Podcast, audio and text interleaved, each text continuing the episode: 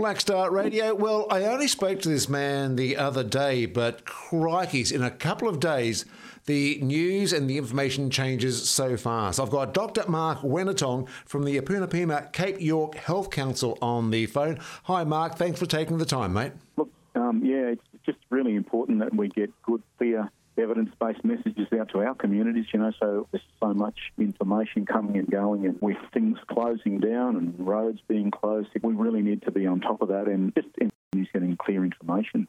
The closing down of the communities now, uh, from what I understand, the Apunipima Cape York Health Council, that was something that you've been advocating, but you said that actually the mayors and the councils have led the way on this. Well, look, we, we advocated from a purely basic public health measures. If there's a thing coming like this, which is a pandemic, and we have discrete remote communities, um, restricting travels is evidence-based approach. We're kind of surprised, really, that nobody was really pushing that earlier on because we could see the train coming. But the mayors and the communities got in before us, even smart people and smart leadership and evidence based. So, yeah, we didn't have to push that hard here.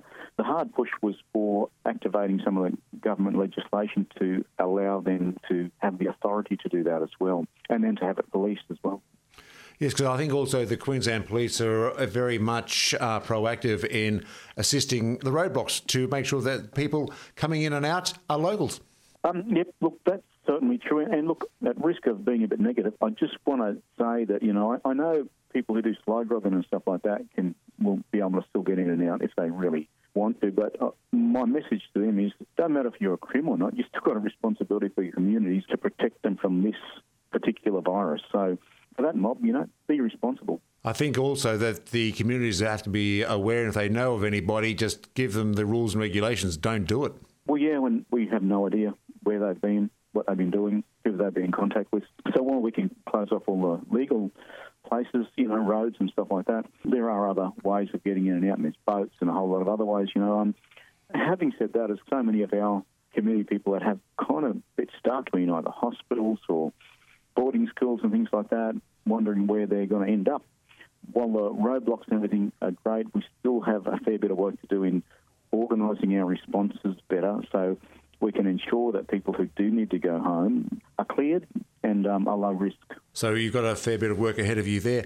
I would like to also ask I believe the testing regime for COVID 19 is looking at changing. First off, it was if you'd been overseas or in contact with a person who'd been overseas. It's changing all the time now, I understand. Um, yeah, look, that was all based on you know the highest risk people having and us having limited testing capability. As we've improved our testing capability, we've been able to offer more testing in the way that it should be done. And um, there's good evidence, particularly from Italy and other places, that um, if we want to stop this thing spreading and continue containment, that much greater population testing is useful. And that means even now, maybe even people who are just coming in and out we'll be able to test and whether they're sick or not, because they come from Melbourne or Sydney or wherever, particularly, you know, obviously locums and other staff that are coming in and out like that. So that's going to be a really useful thing. And the other issue is there's probably going to be a little bit more leeway in us to be able to just test population now. So if people are sick and unwell with um, cold and flu symptoms, that temperatures over 38 and things like that, we can start doing that population testing now. Um, and that's kind of the latest. And it's take it with a grain of salt yet because, as, as you know, um, kind of hasn't been that organised, federal or state responses around these types of things. And as I say, it's changing daily, and some of that's open to interpretation as well. But that's what we're hoping, and we hope to really ramp up testing uh, of people in and out of the Cape and people in the Cape if we possibly can. And we're looking at alternate supplies of, and other ways of getting point of care testing as well for our mob. Some of your clinics that you've got, you have medical clinicians coming in from Cairns where there is now coronavirus.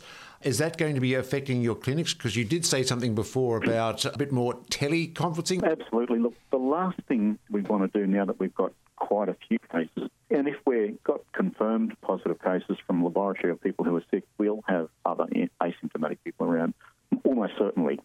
And yeah, as you know, there's been a couple of schools up here that have had scares. I'm not sure if anything's confirmed from any of those yet. But the fact that some of our staff's kids might have been exposed means that even our Cairns-based staff are a little bit higher risk than they were before. The problem is now, of course, is if we send doctors in now, they'll probably have to stay there for a duration because if they come out, they may not be able to get back in. So we're planning around that, and we've planned around our GPs being able to do teleconferencing and, and, using digital technology a lot more. As you're aware, broadband and infrastructure issues in the Cape means that video conferencing, we couldn't video conference to every clinic because it wouldn't handle it. So just teleconferencing and basic approaches like that to um, technology, but that's fine.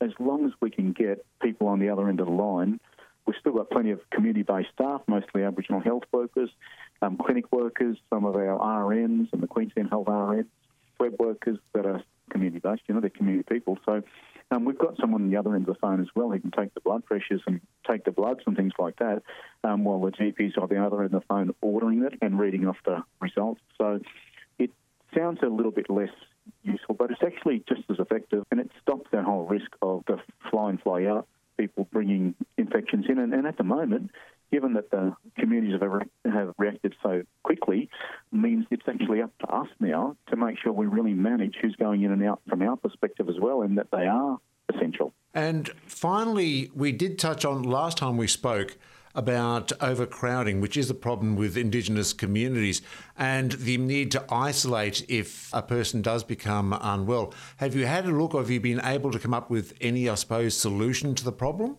Uh, yeah, look, there's, there's a couple of answers to that, actually. Um, in some cases, we kind of say, well, in some cases it's not overcrowding. In some cases, it's just the houses are too small for our families. Uh, and we choose to have big families and we choose to have our grandmas and stuff and aunties and stuff live with us, and that's a really good thing.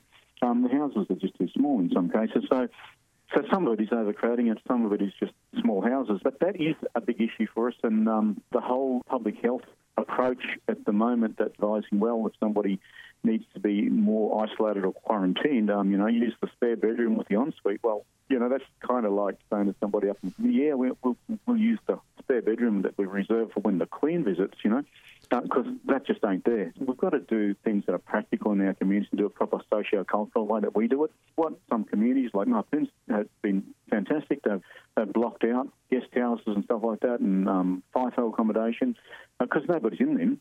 And so this helps with the economy and everything else as well. So we can use those spaces instead. And in some cases, we're looking at not separating the um, people who have infections and mild flus and things like that, but um, looking at how we can get older people with chronic diseases out um, and into these kinds of accommodation so that they're separate for the duration if we can or for as long as it takes. So, one suggestion would be to quarantine the elderly so that they don't get sick?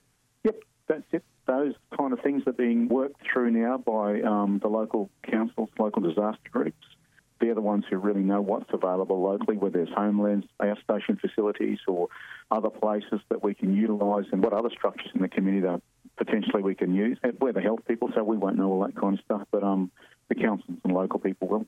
Just uh, before we go, Dr. Mark, is there any sort of message that you would like to be able to offer to uh, communities as we await the lockdown period? Oh, yeah, look, there's so many messages, um, and I'm sure they're getting bombarded by so many messages at the moment. But look, the basic hygiene messages that we put out three weeks ago about, you know, trying to stay a bit away from people, that social distancing stuff, and we've been sort of saying, look, just think about it as if you're a smoker, and that's about how far you need to be away from people as much as you can, you know. Usual hand hygiene, um, you know, coughing into your sleeves, not touching your face, washing your hands regularly with soap if you don't have anything else. Those kind of measures are going to work, and they are working. So continue to do that. While we've got all these strong restrictions in place, we have a very good chance at really limiting spread quickly. So that's kind of what we wanted to do, and um, that's sort of in place as much as we possibly can. So keep doing that, but definitely listen to um, the mayors and the councils and the police about the restricted travel, because that'll save lives. It's probably about time in Cairns, people basically hunkering down um, in their homes and stuff and watching Netflix and drinking grog, I suppose, because they can access that. For our people in Cape and Torres, we mightn't have those kind of luxuries, so it's really, really important to think about your social and emotional well-being at a time like this, what it feels like as you're getting anxious and, and worried, and what kind of things you might be able to do to, you know, overcome those kinds of things. And especially, like, you know, you're going to get in each other's nerves if you have to stay home all the time. You've got 16 kids running around inside the house, etc. So about how you can manage those kind of things without getting on each other's nerves. And particularly because, as I was saying, mainstream can access other things that we can't access um, in Cape and Torres. So we have to work out those things for ourselves, how we can stay healthy, healthy lifestyle, continue to get outside without being in big crowds, plenty of walking places. But as I've been saying to mob, you know, the country will take care of you as well. So you can get out there and feel the earth and listen to the river and listen to the breeze and sit on the beach. Those kind of things. Watch out for crocodiles because that won't relax you. But um, but you know what I mean. There's ways of us using our cultural ways of being therapeutic around our well-being, and we should be practicing those now. Um, as well as any you know Western kind of things that we can access. Having said that, um, we've started a, a um, hotline for our counselling services here. So we've pulled a lot of our social and emotional wellbeing um, services out because they weren't particularly essential to the clinical response.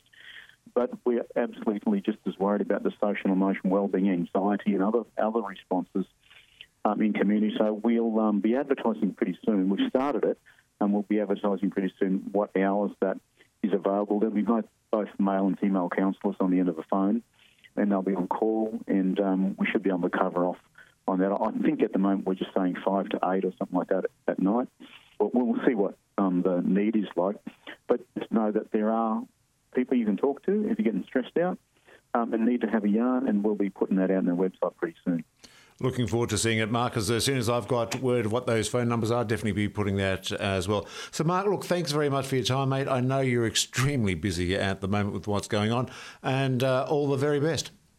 Uh, look, you take care and thanks for getting the messages out there, brother. See you then, mate. That is Mark uh, Wenitong, the doctor at the Apunipima Cape York Health Council.